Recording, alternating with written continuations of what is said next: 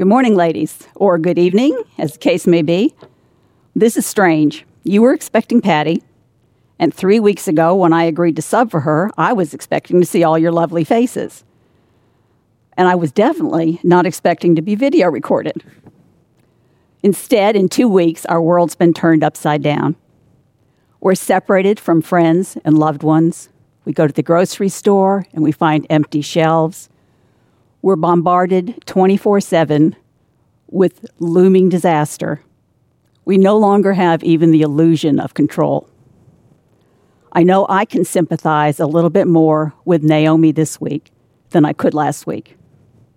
So let's go to the Lord in prayer before we begin. Dear Father, we come to you needy and confused and maybe even a little afraid. We thank you that you have promised us you will never leave us or forsake us. We thank you that you have preserved your word for us because in it we find the comfort and strength we need. We pray that you will teach us today through your word and change us. And we ask this in Jesus' name. Amen. So last week, in Ruth chapter 1, we left Naomi in a time of famine. It began with a physical famine. There was no bread in Bethlehem. It turned into a social and cultural famine as Elimelech moved his family away from the promised land and into the hostile pagan country of Moab. It then turned into a familial famine. As Elimelech died, his two sons married foreign women, and they died. Naomi returned to Bethlehem in a spiritual famine. She was bitter and angry at God. But we were left with a glimmer of hope at the end of chapter 1. It was the beginning of the barley harvest. And we were left with a question Yes, it's harvest time, but how will Naomi and Ruth find bread? In the ancient world, times were hard for women. A woman without a family to help her was in trouble. She had few options. If she were in good condition and knew somebody rich, maybe she could find a position as a servant. If not, the only options left to her were begging or prostitution. Naomi and Ruth were in dire straits. How would they live? So, with that question in mind, we come to Ruth chapter 2. Let's read verse 1. Now, Naomi had a relative of her husband's, a worthy man of the clan of Elimelech, Elimelech, whose name was Boaz. So, one of my commentaries suggested we think of this as a split screen. On one half of the screen, we have Naomi and Ruth. There's no evidence that Naomi ever thought about Boaz or that Ruth ever even knew about Boaz. On the other half of the screen, we have the narrator. The narrator, who knows the whole story, is telling us about this man named Boaz, suggesting to us that maybe Boaz is the answer to the question how will they live? In fact, the entire chapter is meant to point us to Boaz. Chapter 2 consists of five conversations Naomi and Ruth at home, Boaz and his workers. Then Boaz and Ruth meet in the field and talk. Then we have Boaz and his workers, and Naomi and Ruth at home. Those are bookends to the central part. Boaz and Ruth meet and talk in the field. But meanwhile, Naomi and Ruth have no idea. Verses 2 and 3. And Ruth the Moabite said to Naomi, Let me go to the field and glean among the ears of grain after him in whose sight I find favor. And she said to her, Go, my daughter. So she set out and went and gleaned in the field after the reapers. And she happened to come to the part of the field belonging to Boaz, who was of the clan of Elimelech. Now, as you saw in your homework this week, gleaning was a provision the Lord had made for the poor, for widows, orphans, and sojourners. Farmers were not supposed to harvest all of their crop, but leave some for the poor. Now, we need to remember this was charity. It cost the farmers something, but it was not a handout. It was hard work. It was hot. It was dirty. It was humiliating to glean. But the food was supposed to be there in case anyone wanted to get it. But we also need to remember this was the time of the judges, when the people of God had cast God's law behind their backs and everyone did what was right in his own eyes. It was like the wild, wild west in Israel. Laws were not kept, women were not safe. And on top of that, Ruth was a Moabite, an enemy of God's people.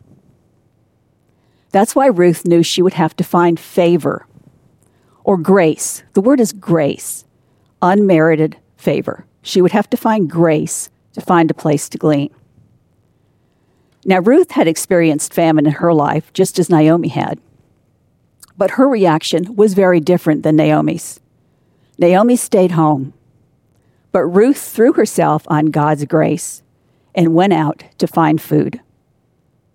She happened to come to Boaz field. In the Hebrew, it's even more dramatic. She chanced to chance on Boaz field. We say things like this all the time. We say, She's so lucky, or that was such a coincidence, or that hap- what happened next was so random. Ruth chanced to chance on the field of Boaz. If we could see the narrator right now, he'd be winking at us. Because the narrator knows, and we know, that this was not chance at all. This was the providential hand of God directing Ruth to the exact place he wanted her to be the field of Boaz. There's no such thing as chance or luck. There's no such thing as random. Those are unchristian concepts. Scripture tells us there's a sovereign God who reigns over every inch and every molecule of this universe. A good God who rules over even the plans of our hearts. He rules all things well for His glory and for our good. He's ruling even when, in the chaos of, chaos of our lives, we don't see Him. There's a John Piper quote that I love. He says, God is always doing 10,000 things in your life, and you might be aware of three of them. I think even those three things we often miss as they're happening. It's only when we look back over our lives that we can see some of the ways God has been working. Well, Ruth was completely unaware of what God was doing. She was just looking for a place to find food.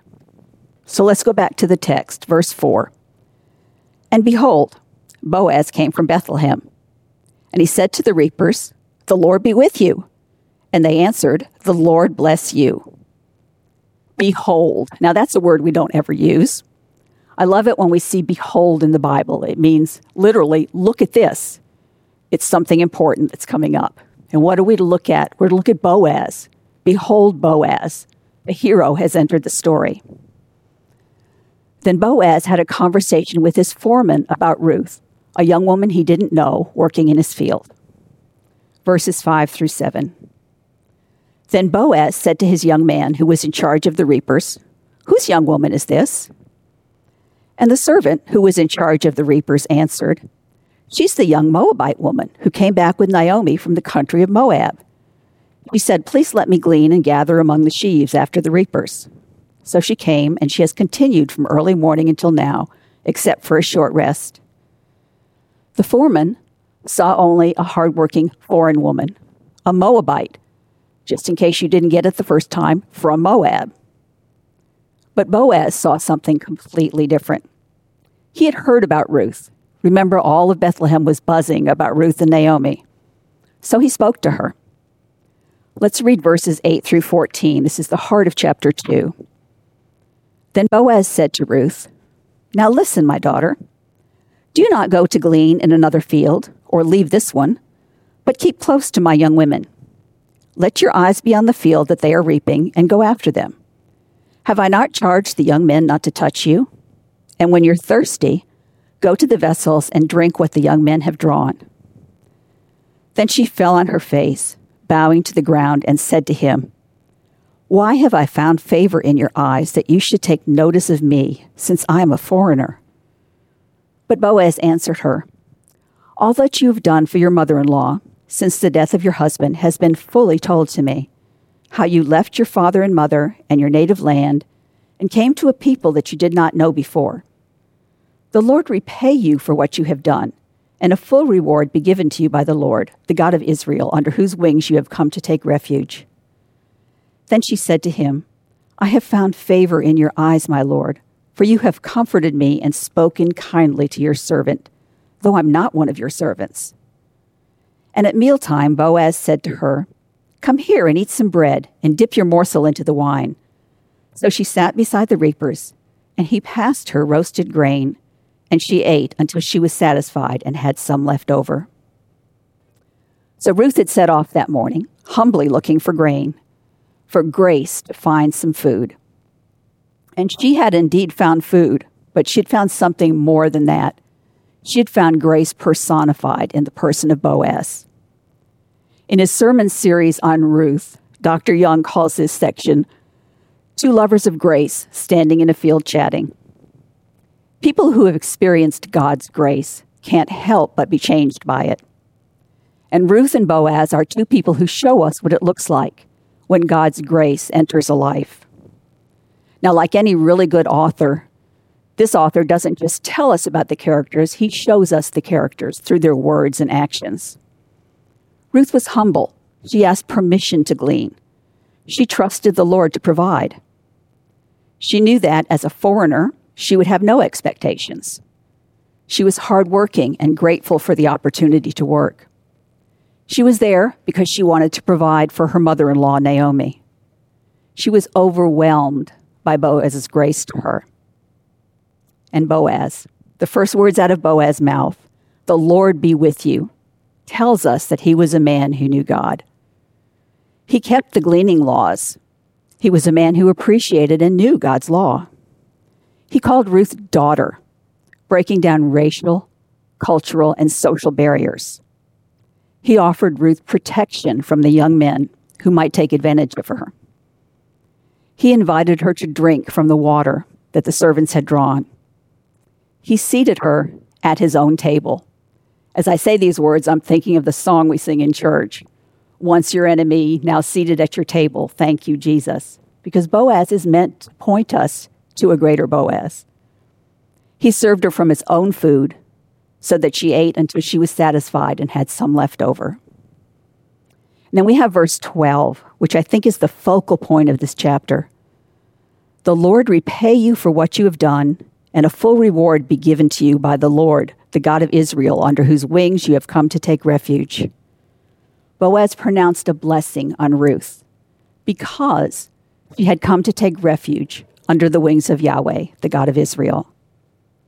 I hope you heard Dr. Young Sunday when he preached on Psalm 91 because this is what Boaz is referring to in this blessing. Psalm 91, verse 4 says, He will cover you with his pinions, that is, feathers, and under his wings you will find refuge. Boaz could see by Ruth's words and actions that she had indeed found refuge under the wings of Yahweh, the God of Israel, under his covenant care for his people. From his words and actions, we also see that Boaz has found refuge under God's wings. God had blessed Boaz, so Boaz saw himself as a conduit to bless other people. Verses 15 through 17. When she rose to glean, Boaz instructed his young men, saying, Let her glean even among the sheaves, and do not reproach her. And also pull some out from the bundles for her, and leave it for her to glean, and do not rebuke her. So she gleaned in the field until evening. Then she beat out what she had gleaned, and it was about an ephah of barley. Boaz provided for Ruth above and beyond what was required of him by God's law. He even told his servants to accidentally drop some of the wheat so she could pick it up. She gathered an ephah. That's about 30 pounds of grain. It was abundant provision, over and above what anyone might expect probably enough grain for about two weeks' worth of meals for Ruth and Naomi. So let's read 18 through 23. And she took it up and went into the city. Her mother in law saw what she had gleaned. She also brought out and gave her what food she had left over after being satisfied.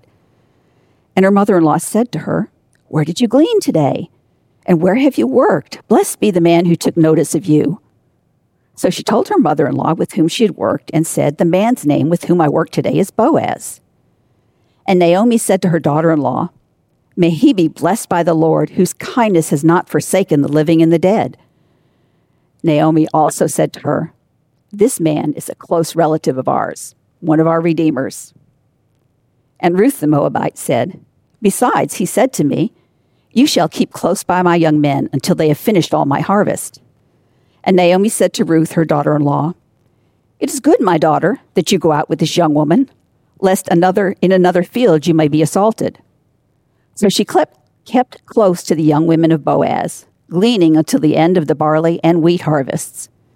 And she lived with her mother in law.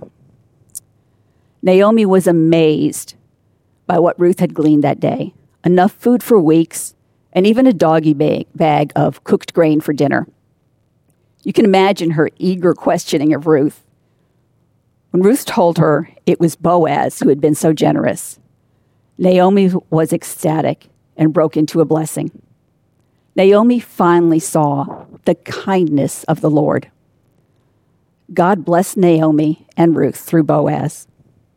Kindness is the Hebrew word hesed. It's an important theme in Ruth. We saw it last week and we're going to see it again. It's a difficult word to translate into English. You'll see in your Bibles um, kind, kindness, loving kindness, steadfast love. Most often it's translated mercy. We think of someone who is kind as someone who is nice or polite or thoughtful. But Hesed is much more than that. Hesed is a characteristic by which God describes himself.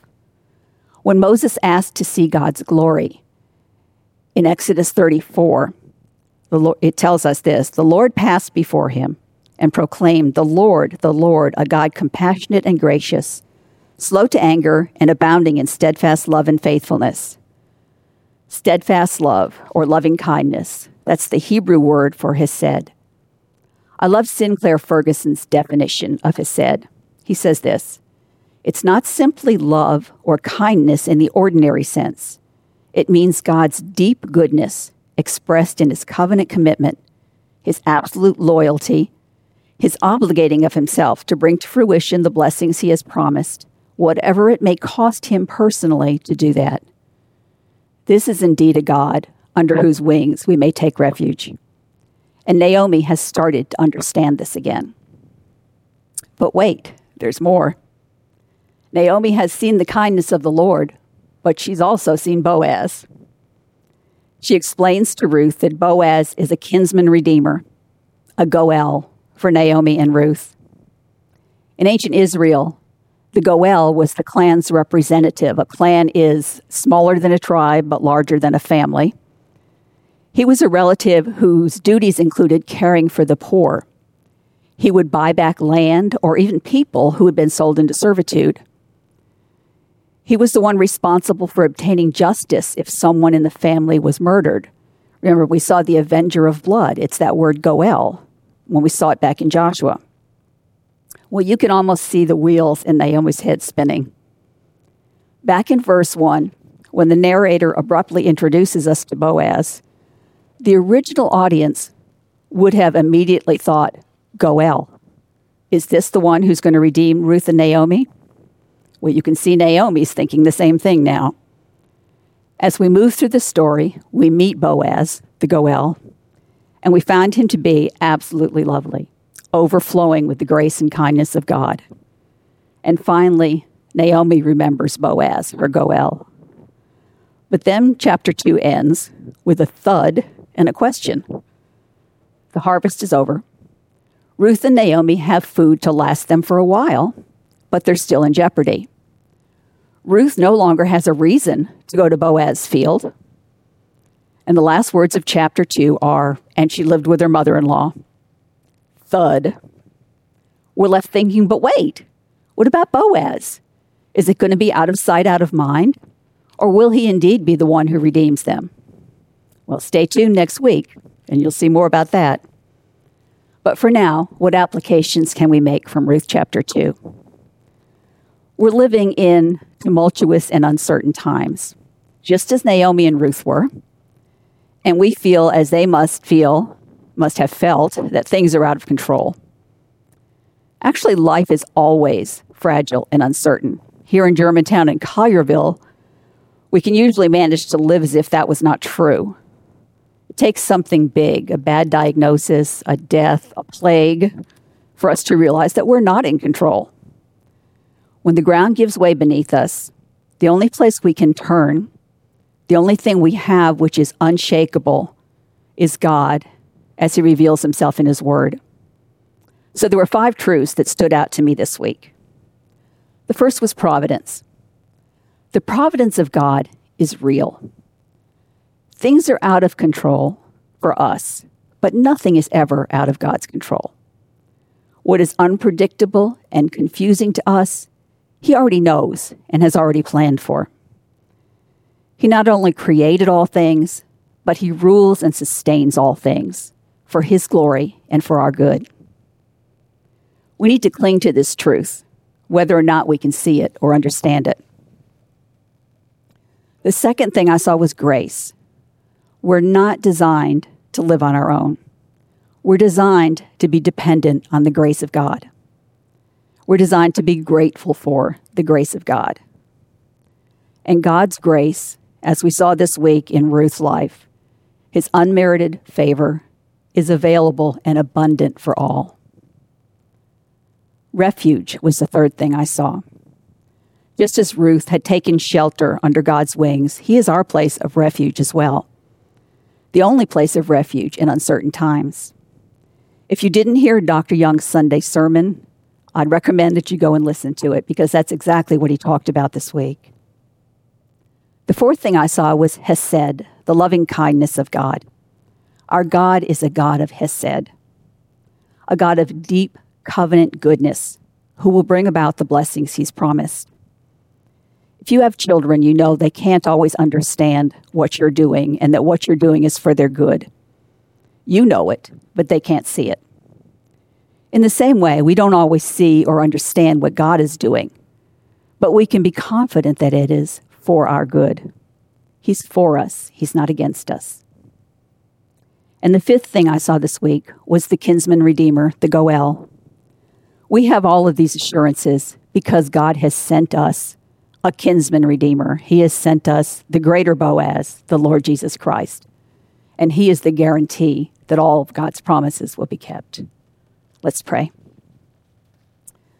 Father, we do thank you for your word. We thank you for the wonderful and glorious things you've shown us. We thank you for who you are and who you are for us. Father, we believe, but help our unbelief. Help us to trust you in times when we don't know what's going on.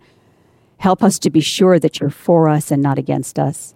And help us to just relax into your loving kindness and your goodness toward us. We ask this in the name of our Goel, in the name of the Lord Jesus. Amen.